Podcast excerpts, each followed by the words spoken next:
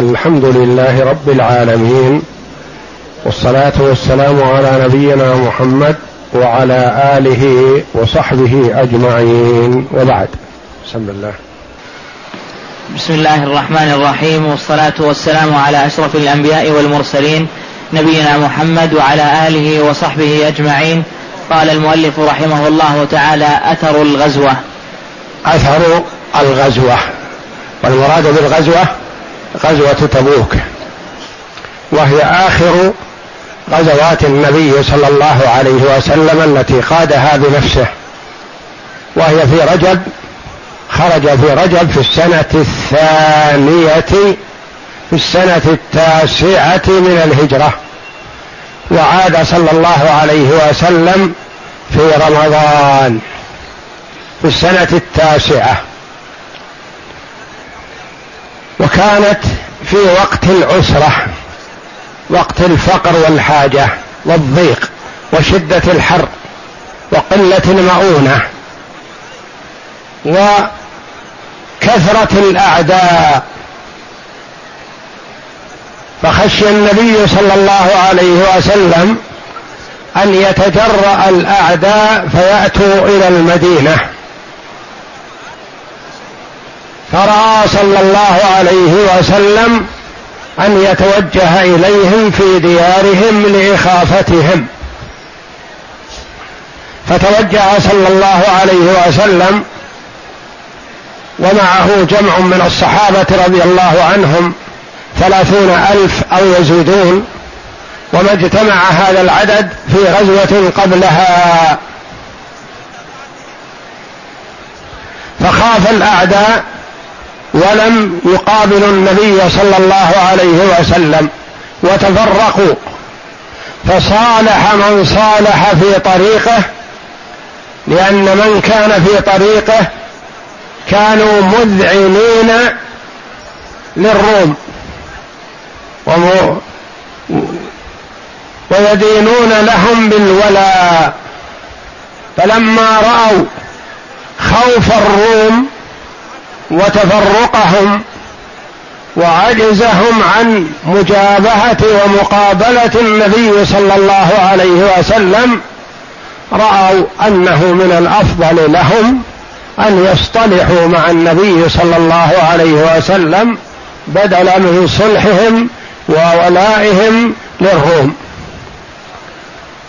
فدفعوا الجزية للنبي صلى الله عليه وسلم وصالحوه و خاف من لم يدخل في هذا الصلح فجاء فيما بعد مع الوفود التي قدمت إلى النبي صلى الله عليه وسلم.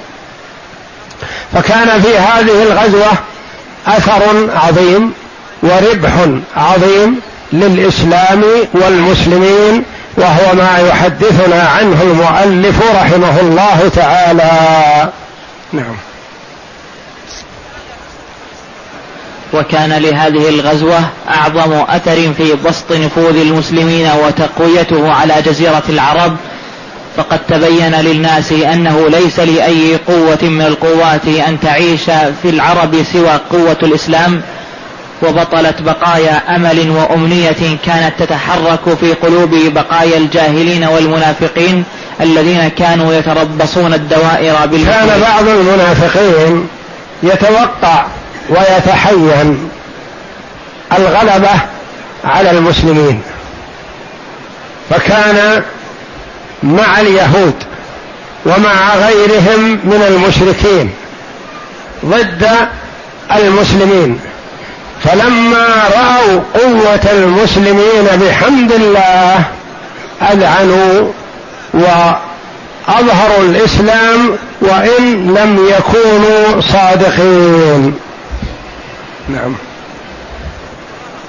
وكانوا قد عقدوا آمالهم بالرومان فقد استكانوا بعد هذه الغزوة واستسلموا للأمر الواقع الذي لم يجدوا عنه محيدا ولا مناصا.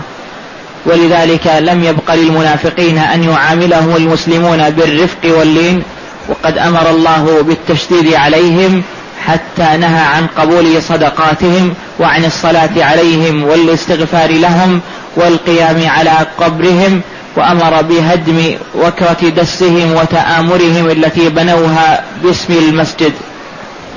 كان النبي صلى الله عليه وسلم في أول الأمر يداري المنافقين ويترفق بهم وإذا تكلموا سمع كلامهم صلى الله عليه وسلم.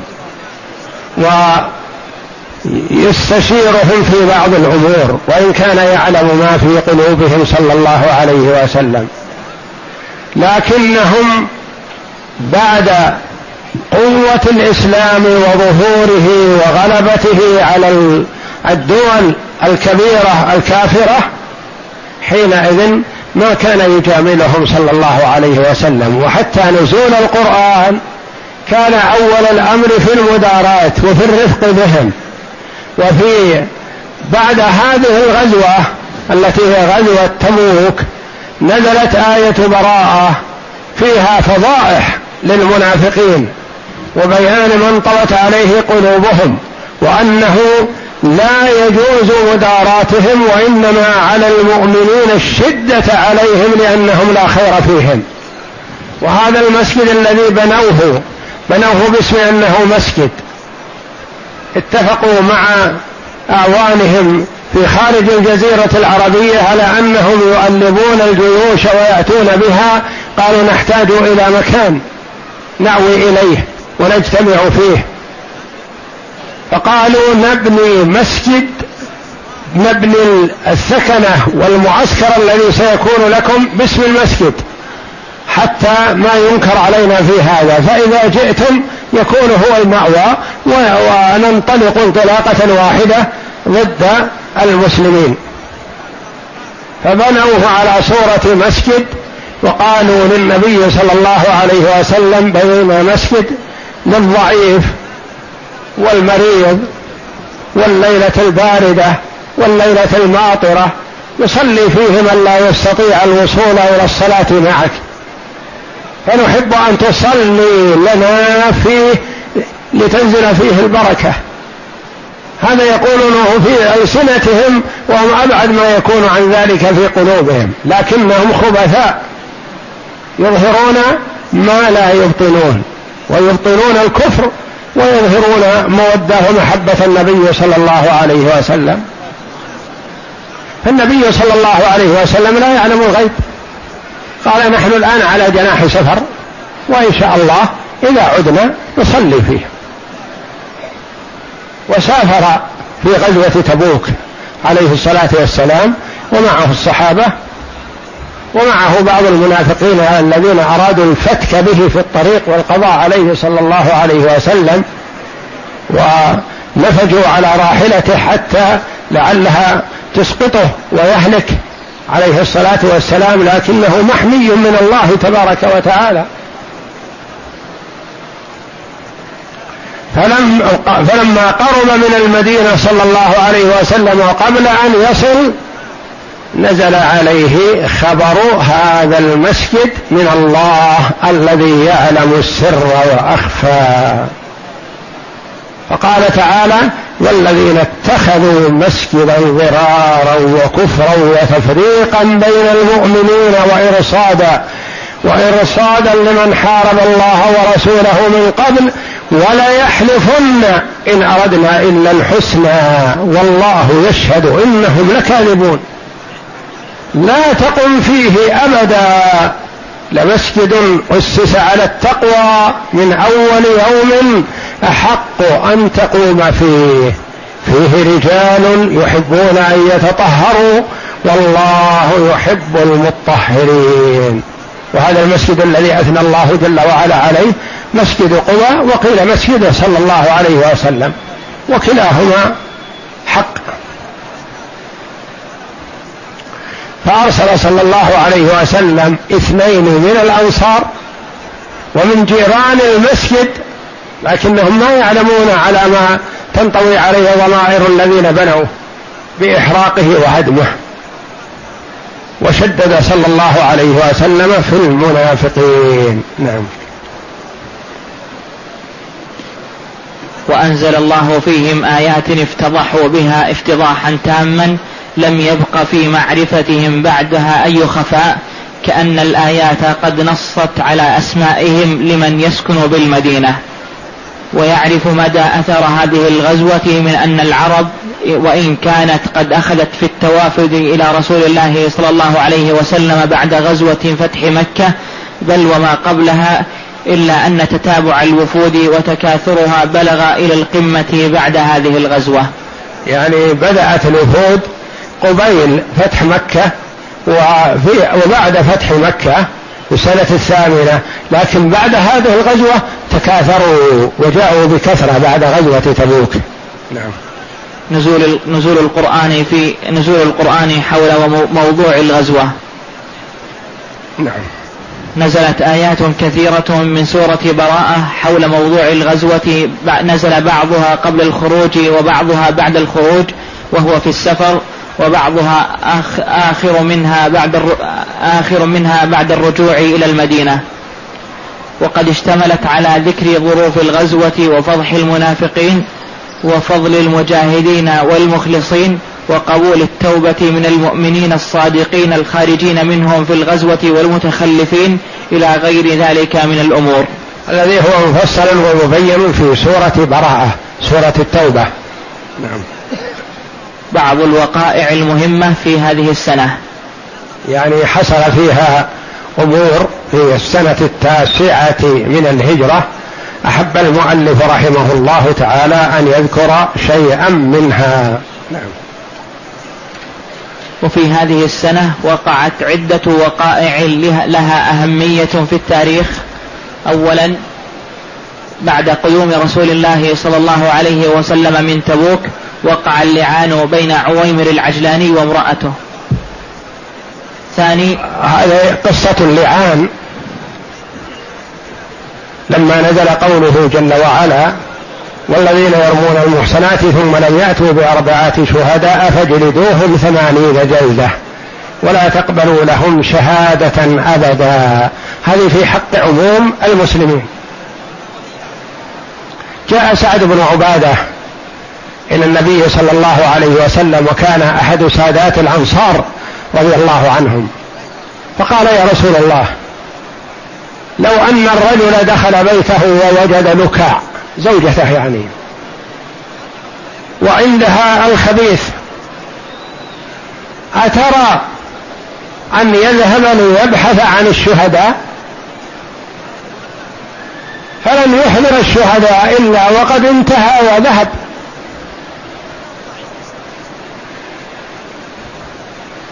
فقال أمعترض يا سعد؟ أو كما قال صلى الله عليه وسلم قال لا يا رسول الله. ولكن كأنه يقول فرق بين أن يرمي الرجل امرأة من الخارج أو يرمي امرأته بالزنا. يرمي المرأة من الخارج نعم يقال له هذا الشهود معك. لكن امرأته لن يرميها إلا وقد رأى بعينه.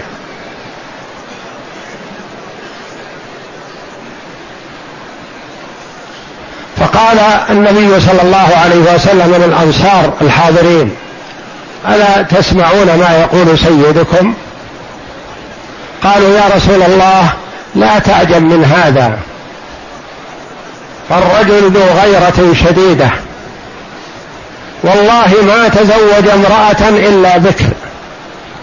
ما يقبل أن يتزوج ثيب دخل عليها أحد قبله. وما طلق امرأة واجترى أحد منا أن يتزوجها بعده. ما يستطيع الواحد أن يتزوج امرأة سعد بعده لغيرته. كأنهم يخافون أن يفتك به يخلفه على امرأته. وقد طلقها.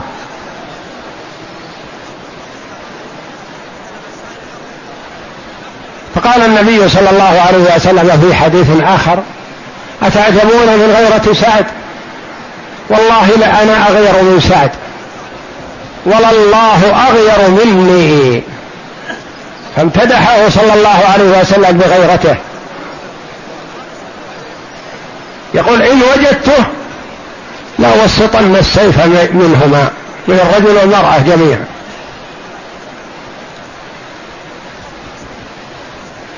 فسكتوا على هذا. ثم حصلت في الأنصار. جاء هلال بن أمية الذي أنزل الله جل وعلا توبته من فوق سبع سماوات أحد الثلاثة الذين خلفوا هلال بن أمية. جاء في الليل إلى بيته فوجد ما وجد. ففي الصباح ذهب إلى النبي صلى الله عليه وسلم فقال يا رسول الله أتيت عشية فوجدت الخبيث مع امرأتي. رأيت بعيني وسمعت بأذني.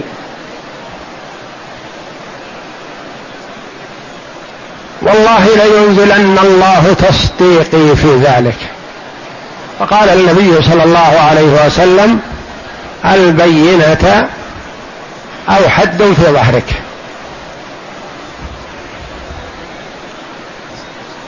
تحضر البينة كما قال الله جل وعلا والذين يرمون المحصنات ثم لم يأتوا بأربعة شهداء فاجلدوه ثمانين جلدة. إذا لم تحضر البينة جلدناك ثمانين جلدة.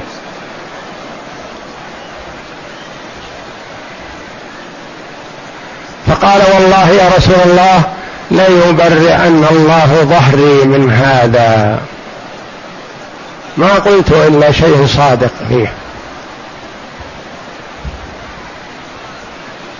فردده النبي صلى الله عليه وسلم ثم أنزل الله جل وعلا والذين يرمون أزواجهم ولم يكن لهم شهداء إلا أنفسهم فشهادة أحدهم أربع شهادات بالله إنه لمن الصادقين والخامسة أن لعنة الله عليه إن كان من الكاذبين. ويدرأ عنها العذاب أن تشهد أربع شهادات بالله إنه لمن الكاذبين والخامسة أن غضب الله عليها إن كان من الصادقين. هذا اللعان فجاء به النبي صلى الله عليه وسلم وقال أحضر امرأتك فأحضرها.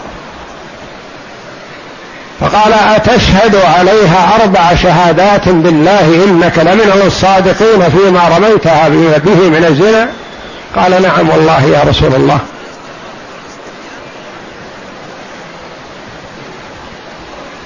فشهد أربع شهادات بالله إنه لمن الصادقين فيما رماها به من الزنا.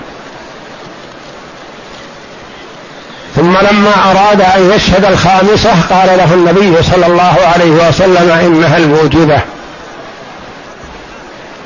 وإن عذاب الدنيا أهون من عذاب الآخرة.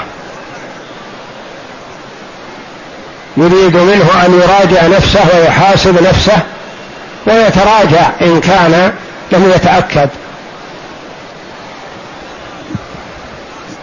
فقال والله يا رسول الله لا يعذبني الله عليها كما لم, لم كما لم لم يجلدني عليها. مثل ما برأني الله من الحد سيبرئني الله من عذابها. وشهد الشهادة الخامسة أن لعنة الله عليه إن كان من الكاذبين. وجيء بالمرأة وقيل لها تشهدين أربع شهادات بالله إنه لمن الكاذبين؟ فشهدت.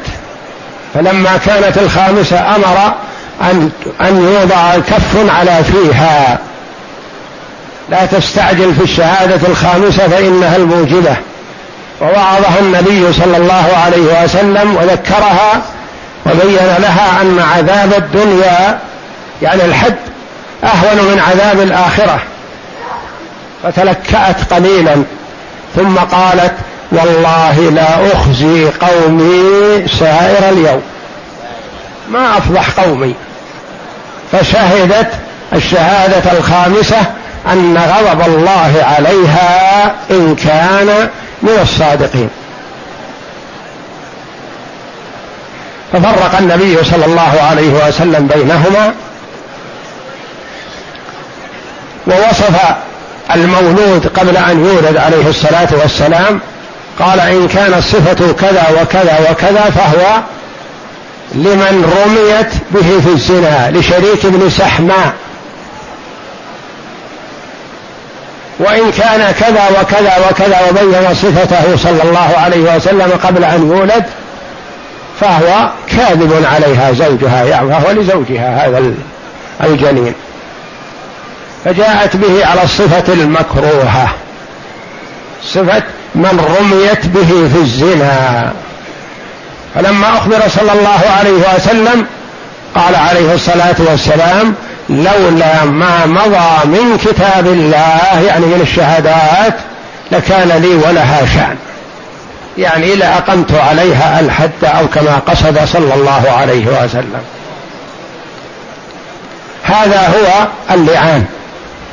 فالصحابة رضي الله عنهم ما تحملوا أن يلزم الزوج بأربعة شهداء على زنا امرأته.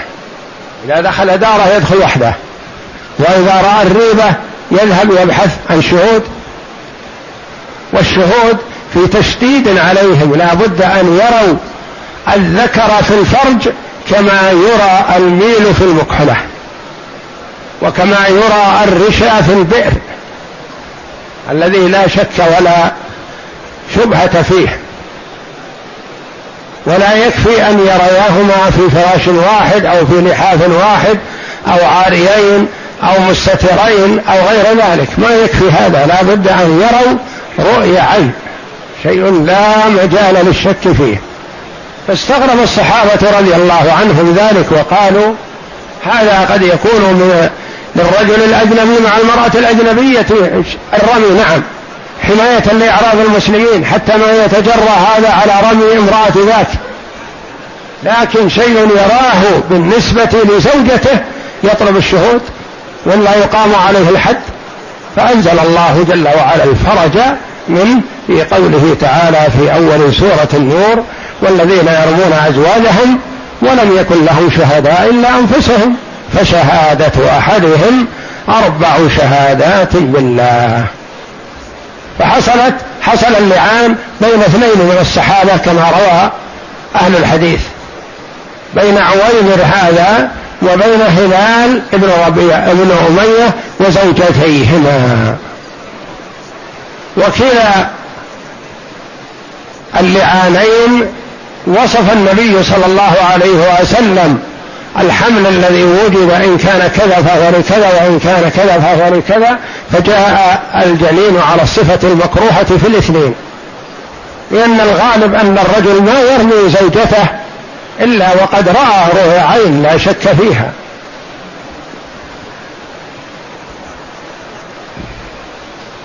هذا هو اللعان وهو المبين في صدر سورة النور. نعم. الثاني رجمت المرأة الغامدية التي جاءت فاعترفت على نفسها بالفاحشة رجمت بعد ما فطمت ابنها.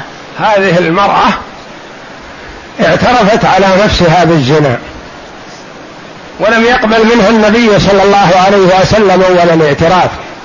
وقالت له كأنك تريد أن ترددني كما رددت ماعز والله إني لحبلى من الزنا.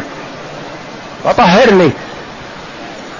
فالمرء إذا تاب استسهل عذاب الدنيا عن عذاب الآخرة لأن الإيمان يحدوه على أن يحاول السلامة من عذاب الآخرة لأن عذاب الآخرة سرمدي وعذاب الدنيا يمضي وينتهي. وصبرت رضي الله عنها وهي يترضى عنها وكذلك يترضى عن ماعز رضي الله عنهما لأنهم أرخصوا أنفسهم في سبيل طهارتهم ونقائهم من هذه المعصية. فجاءت فاعترفت ورددها النبي صلى الله عليه وسلم فقالت والله إني لحبلى من الزنا. فقال النبي صلى الله عليه وسلم لوليها دعاه وقال استوصي بها. لا تتعرضوا لها بسوء ولا يتعرضها سفهاءكم ولا رجالكم ولا نساؤكم لأن المرأة جاءت تائبة والتائب من الذنب كمن لا ذنب له. واحفظها حتى تضع. فوضعت. فجيء بها. فقال ارجع بها حتى تفطم ولدها. ففطمته وجاءت به ومعه خبزة. كسرة خبز يأكل به كشهادة على أنه استغنى عنها. لأن الرؤوف الرحيم بالأمة صلوات الله وسلامه عليه يقول من لهذا المولود إذا رجمنا أمة. من يرضعه؟ فأبقى أمه ترضعه وقال الفقهاء لا بد أن تسقيه اللبا أول يعني الحلبة من الواء التي وضعت اللبا ما يستغني عنه المولود. فتسقيه ثم إن وجد له مرضع فيسلم لها وإلا تبقى أمه ترضعه حتى تفطمه ثم يقام عليها الحد فأمر النبي صلى الله عليه وسلم بعدما تأكد أن ولدها استغنى عنها بأن تلف عليها ثيابها وترجم بالحجارة. ورجمت بالحجارة حتى الموت ثم إن النبي صلى الله عليه وسلم صلى عليها. وجاءه من قال له رسول عمر رضي الله عنه يا رسول الله تصلي عليها وقد زنت؟ فقال لقد تابت توبة لو قسمت بين سبعين من أهل المدينة لوسعتهم. توبة عظيمة. وهل وجدت أفضل ممن أن جاهدت بنفسها لله؟ يعني أرخصت نفسها وبذلت للقتل حتى تبرأ من هذا الذنب. فصلى عليها النبي صلى الله عليه وسلم وقال لو قسمت على سبعين من أهل المدينة لا وسعتهم وذلك أن نفاق أهل المدينة أشد وأفظع من نفاق غيرهم كما تقدم لنا قريبا لأن أهل المدينة يشاهدون الرسول صلى الله عليه وسلم ويشاهدون الوحي وتتنزل الآيات فالفاسق منهم والمنافق لا عذر له ولا وجه لفسقه وتكذيبه النبي صلى الله عليه وسلم لأنه يشاهد أمور تدل دلالة واضحة على صدقه صلى الله عليه وسلم. المنافق من أهل المدينة نفاقه أشد من نفاق أهل البادية أو أهل الأمصار البعيدين لأن نفاقهم لا مبرر له وهم يشاهدون الآيات والبراهين الدالة على صدق رسول الله صلى الله عليه وسلم. ولهذا قال لو قسمت على سبعين من أهل المدينة لوسعتهم. نعم. ثالثا توفي النجاشي أصحمه ملك الحبشة وصلى عليه رسول الله صلى الله عليه وسلم صلاة الغائب. توفي النجاشي الذي آوى الصحابة جعفر بن أبي طالب ومن معه من المسلمين ودافع عنهم ورد رسل قريش الكفار الذين قدموا إلى الحبشة لإيذاء المسلمين فحماهم ودافع عنهم فتوفي في هذه السنة سنة التاسعة وجاء الخبر إلى إلى الرسول صلى الله عليه وسلم من السماء فصلى عليه صلى الله عليه وسلم صلاة الغائب. خرج صلى الله عليه وسلم بالصحابة إلى المصلى وصلى بهم على النجاشي صلاة الغائب. نعم. رابعا. توفيت أم كلثوم بنت النبي صلى الله عليه وسلم فحزن عليها حزنا شديدا وقال لعثمان رضي الله عنه لو كانت عندي ثالثة لزوجتكها. توفيت أم كلثوم. أم كلثوم هي الزوجة الثانية من بنات النبي صلى الله عليه وسلم لعثمان بن عفان رضي الله عنه وهو الملقب بذي النورين يعني أنه ما تزوج بنتي نبي من أول الدنيا إلى آخرها على ما روي إلا عثمان. تزوج بنتي رسول الله صلى الله عليه وسلم. اولا رقية فلما توفيت في عصمته رضي الله عنهما زوجه النبي صلى الله عليه وسلم ابنته الأخرى أم كلثوم رضي الله عنهن. فلما توفيت حزن عليها رسول الله صلى الله عليه وسلم وقال لعثمان لو كان عندي بنت ثالثة لزوجتكها. لكن هذه آخرهن. فاطمة رضي الله عنها كانت مع علي رضي الله عنه. ولذا سمي عثمان رضي الله عنه بذي النورين. لأنه تزوج أولا رقية ثم تزوج أم كلثوم. وكانت الاثنتان تحت ولدي أبي لهب. لأنه لأنهما ابني عم النبي صلى الله عليه وسلم. فتزوجاها فلما جاء الله بالإسلام وأنزل الله جل وعلا ما أنزل في أبي لهب تبت يدا أبي لهب وتب أمر أبو لهب ابنيه بطلاق بنتي رسول الله صلى الله عليه وسلم رقية وأم كلثوم. جل وعلا بمن هو خير وأفضل وهو عثمان بن عفان رضي الله عنه مجهز جيش العسرة وذا النورين وأحد العشرة المبشرين بالجنة رضي الله عنهم ورابع وثالث الخلفاء الراشدين رضي الله عنهم وأرضاهم. خامسا مات رأس المنافقين عبد الله بن أبي سلول ابن أبي سلول عبد الله بن أبي بن سلول بعد مرجع رسول الله صلى الله عليه وسلم من تبوك فاستغفر له رسول الله صلى الله عليه وسلم وصلى عليه بعد أن حاول عمر بن الخطاب رضي الله عنه منعه عن الصلاة عليه وقد نزل القرآن بعد ذلك بموافقة عمر. عبد الله بن أبي بن سلول هذا كان أهل المدينة تواطؤوا قبل هجرة النبي صلى الله عليه وسلم على أن يملكوه ويجعلوا له الولاية عليهم. لأنه من سادات أهل المدينة ومن كبرائهم ومن وجهائهم. فلما جاء الله بالإسلام وبمحمد صلى الله عليه وسلم تركه المهاجر تركه الأنصار. ما كان لهم حق أن يولوا عليهم أحد وإنما الأمر والنهي لله جل وعلا ثم لرسوله صلى الله عليه وسلم فتركوه. فشرق بالدعوة الإسلامية ولم يقبلها والعياذ بالله فخسر الدنيا والآخرة والعياذ بالله. خسر الدنيا التي كان يطمع فيها الولاية والملك وخسر الآخرة بعدم الإيمان بمحمد صلى الله عليه وسلم.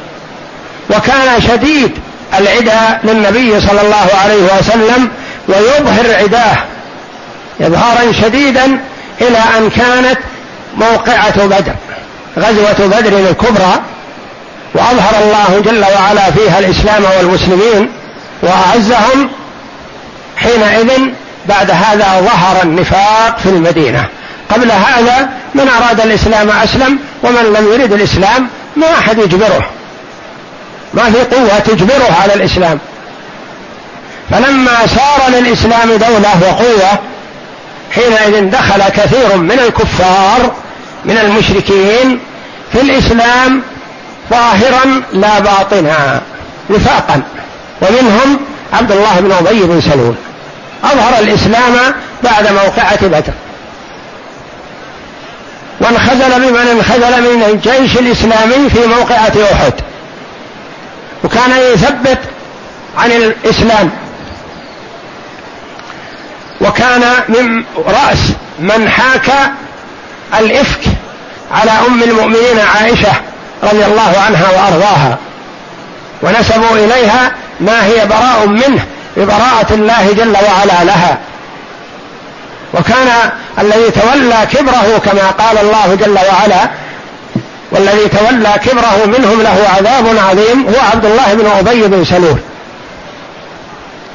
وكان هواه واتجاهه مع الكفار ومع المشركين ومع اليهود ومع أعداء الإسلام والمسلمين. لكنه أظهر الإسلام ومرض في شهر شوال من السنة التاسعة وكان النبي صلى الله عليه وسلم يزوره في مرضه. وابنه عبد الله من خيار الصحابة رضي الله عنهم أجمعين. مؤمن. وممن حضر بدر. ومن الخيار واستأذن أباه مرة قال إن كنت تحب قتل أبي أنا أقتله يا رسول الله. قال أو تحب ذلك؟ قال والله يا رسول الله لقد علم الأنصار ما منهم أحد أبر بأبيه مني بأبي. أنا بار بأبي. لكني علمت أو اطلعت أو فهمت عداوته لله ولرسوله. وأخشى أن تأمر مسلما بقتله فيقتله. فلا تسمح نفسي أن أرى قاتل عبد الله يمشي على الأرض فأقتله بقتل أبي فأكون قتلت مسلما بكافر.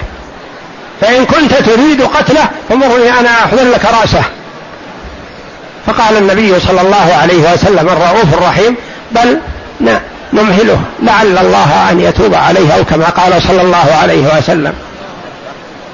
فمرض في شوال وأخذ النبي صلى الله عليه وسلم يزوره ويتردد عليه في الزيارة عليه الصلاة والسلام ما أظهر له العداوة وقال له النبي صلى الله عليه وسلم لقد نهيتك عن هداوة عن صداقة اليهود. يعده لعله أن يتوب ويستغفر فيتوب الله عليه الرؤوف الرحيم عليه الصلاة والسلام. يذكره بالله لقد نهيتك عن عداء عن مصادقة اليهود ومحبة اليهود. فقال لقد أبغضهم أسعد بن زرارة فماذا نفعه؟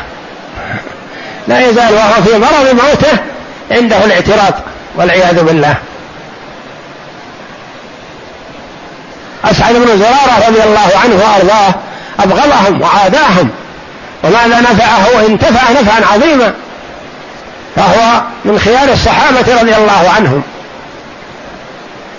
فلما مات يقال أنه طلب هو قبل موته من النبي صلى الله عليه وسلم قبيصة ليكفن فيه أو أن ابنه عبد الله الصالح طلب من النبي قميصه لعله أن ينفع انتفع به أبوه ليكفنه فيه. ويقال أنه من باب المكافأة لأن العباس رضي الله عنه لما هاجر ما وجد له قميص يناسبه إلا قميص من عبد الله بن أبي. فأعطاه عبد الله بن أبي قميصه فأراد النبي صلى الله عليه وسلم أن يكافئه على قميص العباس فأعطاه قميصه. وحضرت جنازته وجاء النبي صلى الله عليه وسلم ليصلي عليه. فجاءه عمر وقال يا رسول الله رأس المنافقين ألم يقل كذا وكذا؟ ألم يقل كذا وكذا؟ ألم يقل كذا وكذا؟ يذكر الرسول بمواقفه السيئة. فقال له النبي صلى الله عليه وسلم دعني منك يا عمر إني خيرت. استغفر لهم أو لا تستغفر لهم. ولو علمت أني إن زدت على السبعين سيغفر له لازيد عليه الصلاة والسلام. يقول قيل لي استغفر لهم أو لا تستغفر لهم. إن تستغفر لهم سبعين مرة فلن يغفر الله لهم. يقول لو علمت أني إذا زدت عن السبعين يغفر له لزدت. فصلى عليه صلى الله عليه وسلم وأتعجب عمر يقول أعجب من جرأتي على النبي صلى الله عليه وسلم. كيف أتيه؟ وهو يريد يصلي على هذا الرجل وآتي أو أمانعه وأجادله في الصلاة عليه. حتى أنزل الله جل وعلا القرآن في موافقة عمر. فعرف أنه سلم من هذه المجادلة وإلا كان يتخوف يقول كيف أجرؤ على النبي صلى الله عليه وسلم؟ الله جل وعلا يقول لا ترفعوا أصواتكم فوق صوت النبي ولا تجهروا له بالقول كجهر بعضكم لبعض أن تحبط أعمالكم وأنتم لا تشعرون. وأنا أجادل النبي صلى الله عليه وسلم في الصلاة على هذا الرجل فأنزل الله جل وعلا ولا تصلي على أحد منهم مات أبدا ولا تقم على قبره. فكان بعد هذا عليه الصلاة والسلام لا يصلي على المنافقين. ويروى أنه لما زاره في مرضه قال له استغفر لي. وقال له احضر تغسيلي. وقال له كفني في قميصك. هذا وهو في مرض موته. أو أن ابنه عبد الله هو الذي طلب هذا الله أعلم. فهو مات في السنة التاسعة من الهجرة في ذي القعدة. مرض عشرين يوما منها ما في شوال ومنها في ذي القعدة وتوفي ومات في ذي القعدة وهو على نفاقه والعياذ بالله. نعم. نعم والنفاق هو إظهار الإسلام وإبطان الكفر. نعم. والنفاق نوعان. نفاق اعتقادي ونفاق عملي. النفاق الاعتقادي مخرج من الملة يعني العقيده القلب. يظهر الإسلام وهو كافر. لا يؤمن بالله واليوم الآخر. هذا كفر. وهم الذين قال الله جل وعلا عنهم إن المنافقين في الدرك الأسفل من النار. ونفاقهم افظع وأشد من غيرهم. والنفاق العملي يعني يكون فيه صفة من صفات المنافقين لكنه ليس بمخرج من الملة. مثل إذا عاهد غدر وإذا وعد أخلف وإذا اؤتمن خان. هذه صفات المنافقين. وهذه يقال لها نفاق عملي يعني غير مخرجه من الملة. قد يحلف الإنسان يمين كاذبة وعلى خطر عظيم لكن ما يخرج بها من الإسلام. أو يواعد ويخلف أو يعاهد ويغدر ونحو ذلك هذه جريمة وكبيرة من كبائر الذنوب لكنه لا يخرج بها المرء من الإسلام. اذا فالنفاق نوعان. نفاق اعتقادي وهو المخرج من الملة والعياذ بالله وهو الذي قال الله جل وعلا عنه إن المنافقين في الدرك الأسفل من النار. ونفاق عملي وهو غير مخرج من الملة لكن يكون صاحبه فيه صفة من صفات المنافقين يخشى عليه أن تضره في الدنيا والآخرة. نعم. حج أبي بكر رضي الله عنه. وفي ذي القعدة أو ذي الحجة من نفس السنة بعث رسول الله صلى الله عليه والله أعلم وصلى الله وسلم وبارك على عبده ورسوله نبينا محمد وعلى آله وصحبه أجمعين.